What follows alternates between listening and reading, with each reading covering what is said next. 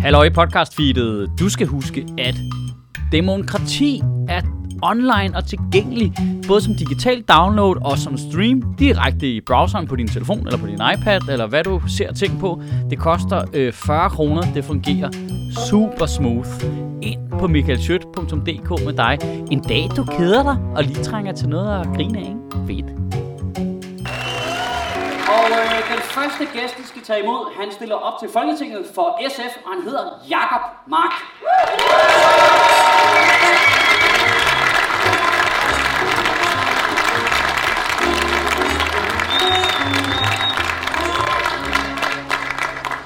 Velkommen til, Jacob. Øh, og det slog mig lige, mens jeg introducerede dig, så valgte jeg lige op i mit hoved at skære alle mulige titler fra, Ja. fordi jeg blev i tvivl. Ja. Øh, fordi det, jeg lagde bare mærke til, at altså, du har været politisk ordfører, ikke? Jeg har været det meste. Ja. Da jeg var 23 år og blev valgt, der øh, startede jeg med at komme ind til Pia. Og hun, jeg siger så, at jeg vil gerne have noget med børn og unge at gøre. Og så siger hun, du skal også være udlændingoverfører. Og så siger jeg, det tror jeg ikke, jeg skal. Jeg vil gerne lige ind og lære det hele at kende. Så siger hun, det er ikke et område, der kommer til at ske særlig meget på. så gik jeg ud med otte ordførerskaber den dag. Ej, det var, det var den urutinerede, ikke? Og det var det, der vidste jeg ikke lige, hvordan jeg skulle forhandle endnu. Fedt, og øh, øh, må jeg ikke lige starte et andet sted, fordi vi to vi har jo snakket sammen før. Og i mellemtiden, der har du jo været ramt af stress. Mm. Er det okay, vi lige berører det bare Ja, to sekunder? Ja. Øh, og, hvad, hvad, og så er du så tilbage igen nu her. Hvordan, øh, altså, er der, øh, trigger valgkamp noget? Ja, det gør det. Altså, det gør det, så jeg skal også passe på mig selv. Men jeg vil sige, jeg var mere bange for valgkampen, end jeg behøvede at være. Altså, jeg vil sige, det var faktisk måneden op til, at Ja, ja, vi endelig øh, fik udskrevet valget. Der begyndte jeg at gå og tænke, åh, jeg kan nok ikke det her, jeg kan nok heller ikke det her. Og så nu hvor jeg er i gang, og tordner land og rig rundt med mit dejlige kampagnehold der, det er skideskægt, vi laver ting, der er sjove, så er det i virkeligheden meget bedre, end jeg regnede med. Så det viser det, at nogle gange kan man også bare have angst for angsten. Øh, Jamen, det er jo ikke som regel sådan, det fungerer jo. jo, det kan det godt være. Så, men så er der også noget, altså for eksempel sådan en dag som i dag, når jeg skal ind og riste til dig, så, øh, så, så, øh, så ved jeg, så skal jeg lige passe lidt på mig selv der. Så, øh, så inden jeg skal ud for sådan en dejlig publikum, så kan der komme lidt kæbespændinger, jeg kan få lidt dårlig mouse. Ja, ja, ja. Øh, men, ja, men så, altså, det, det, det er ikke sådan usundt i sig selv at øh, være stresset i en kort periode. Det er usundt, hvis man ikke er opmærksom på det og passer på sig selv. Så jeg ved, at når jeg har været her og er blevet ristet, så skal jeg sove længe i morgen, og det glæder jeg mig til. Ja, så længe, ja. Men, men det, er, det er jo lidt sjovt, fordi jeg, altså, øh, vi som komikere kommer jo i mange settings, der godt kan minde om nogle af dem, I kommer i, specielt under en valgkamp og sådan noget. Mm. Øh, og så her, når der er valg, så sådan en som mig, jeg, jeg krydser faktisk mellem de to jo, fordi så krydser jeg over nogle politiske arrangementer. Og det er lidt sjovt, fordi de er jo ud fra et optrædelsynspunkt sindssygt dårlige arrangementer. Mm.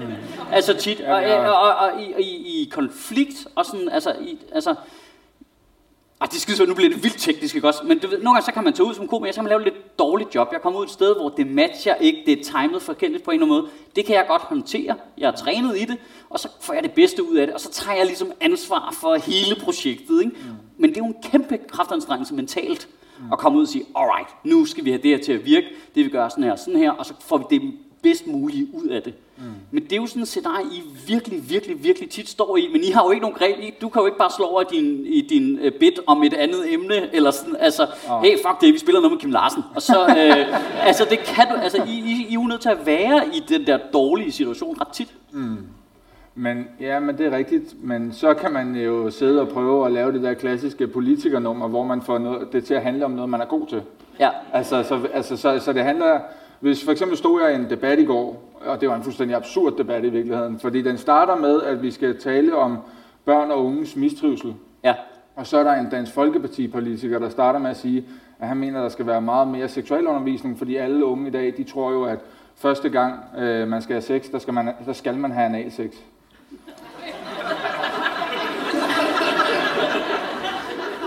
Og der stod jeg sådan og kiggede den, og skulle øh, holde, øh, holde mimikken der, ikke? Og der, der kan man jo som politiker vælge at blive ved med at grave sig ned i et hul, som han fik gjort ved en Ja, fejl der. ja.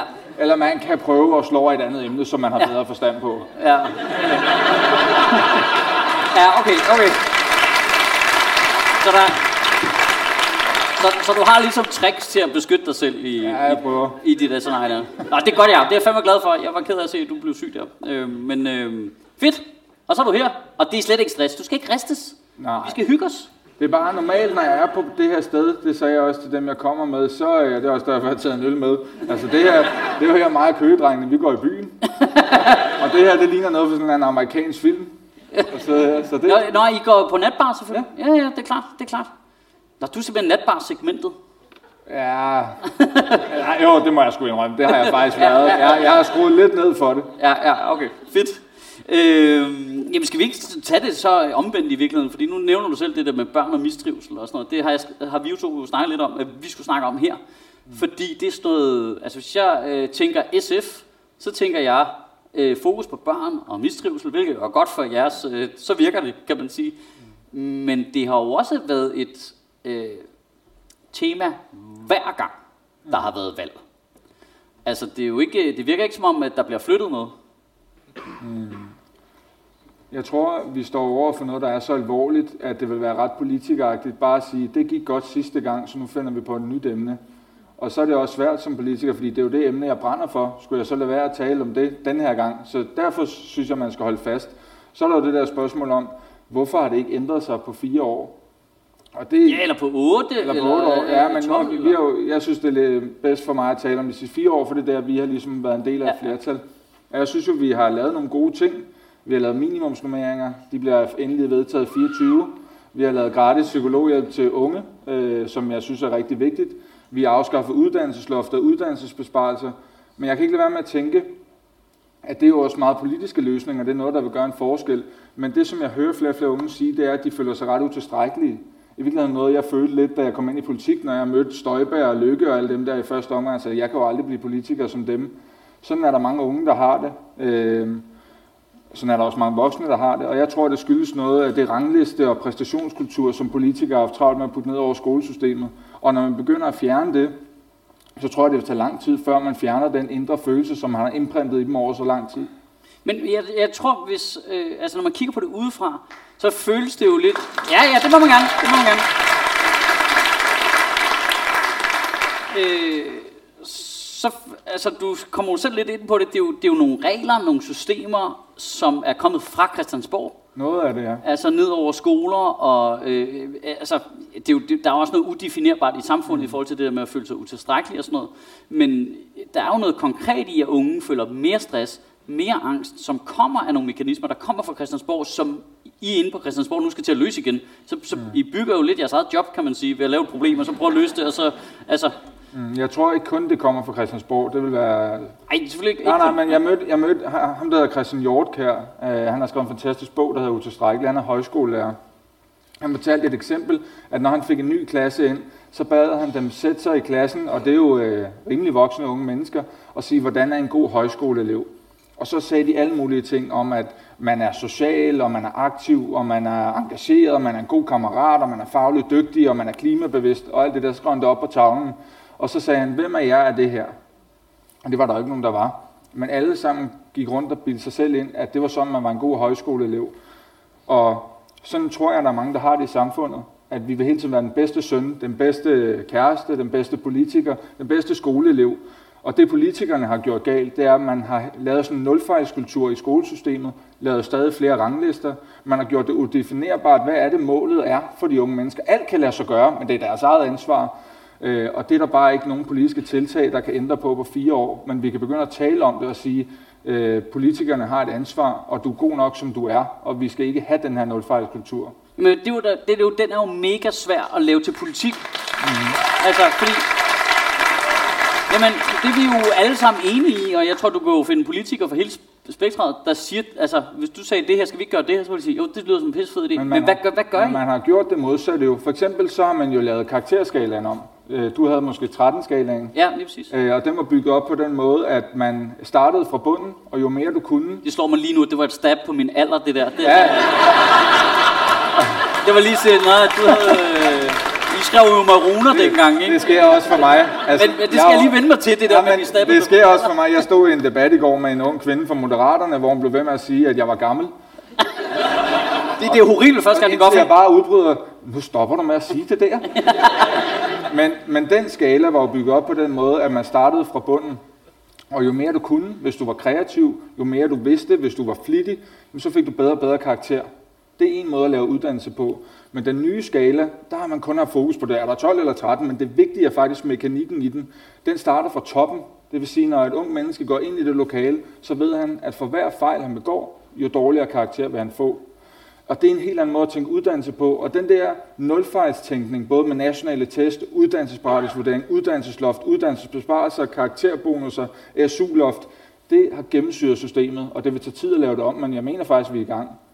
Men hvis nu vi, folk ikke vidste, at du var fra... Øh, hvis folk ikke vidste, at du var fra SF, og øh, man, altså, øh, så vil det der jo lyde som noget, øh, jeg har hørt Alex Vandopslag sige. Altså, øh, altså, forstår du, hvad jeg mener? Det, det er virkelig ja. lidt apolitisk. Nej, ja, ja, det... ja, men det er fair nok, hvis man ikke kan lide ham, men, men man er også nødt til at lytte efter, hvad der bliver sagt. Og der bliver jo sagt nogle af de samme ting om at pille noget karakterræset ud af skolerne, og, og sætte du ved, skolerne fri og eleverne det er rigtigt, fri. Ja. Og, jeg altså. tror, Alex og jeg, det giver vi faktisk et interview til både TV2 og Berlingske som kommer ind i de næste dage, som handler om det der med analysen af, at mange føler sig utilstrækkelige. Ja. Hans svar er så, og, øh, og det tror jeg, det kan jeg sige, fordi han har jo sagt det på YouTube, ja. at man skal lade være med at mærke så meget efter. Og det, det vil jeg faktisk sige, det er ikke min analyse. Jeg mener, jeg mener, man skal mærke efter, og når man så mærker, jeg føler øh, mig ikke tilstrækkelig, så skal vi have et skolesystem og et børne- og system, hvor der er voksne, der kan sige, det gør ikke noget, du begår fejl her. Det har ikke en pris. Og der er Alex jo uenig, fordi Alex har jo været med til at skære ned i antallet af voksne. Alex holder fast i det nationale test. Det var Alex, der insisterede på, ikke kun Alex, men altså alle de borgerlige partier, der skulle være uddannelsesberettigelsesvurdering. Det var dem, der lavede uddannelsesloft. Så man må jo også et er, hvad man siger, noget andet er jo også, hvad er det for en politik, man gennemfører. Det forstår jeg godt, så har I forskellige løsninger på det, men ligesom er enige om, hvad problemet er. Men altså, og øh, det er, jo, det er jo de store, brede filosofier, som det er meget svært ligesom at være uenige om. Vi har det her problem, vi kan godt tænke os at løse det her.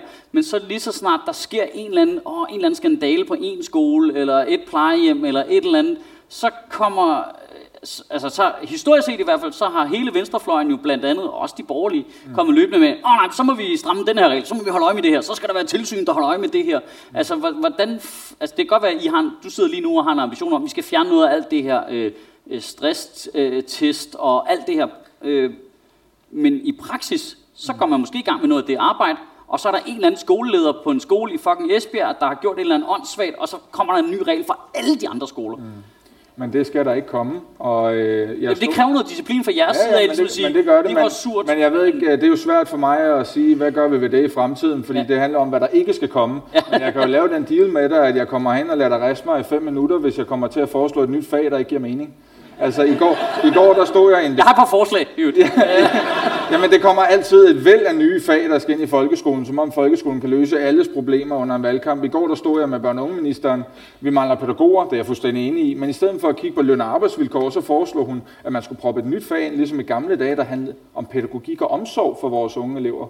Og sådan, ja, hvor jeg bare sådan, nej, det er jo ikke et nyt fag, der gør, at flere vil være pædagoger, men sådan har politikere en tendens til, som du siger, at de får mindreværdskomplekser, når nystikker med mikrofon i hovedet, og så siger de, det her skal folkeskolen løse.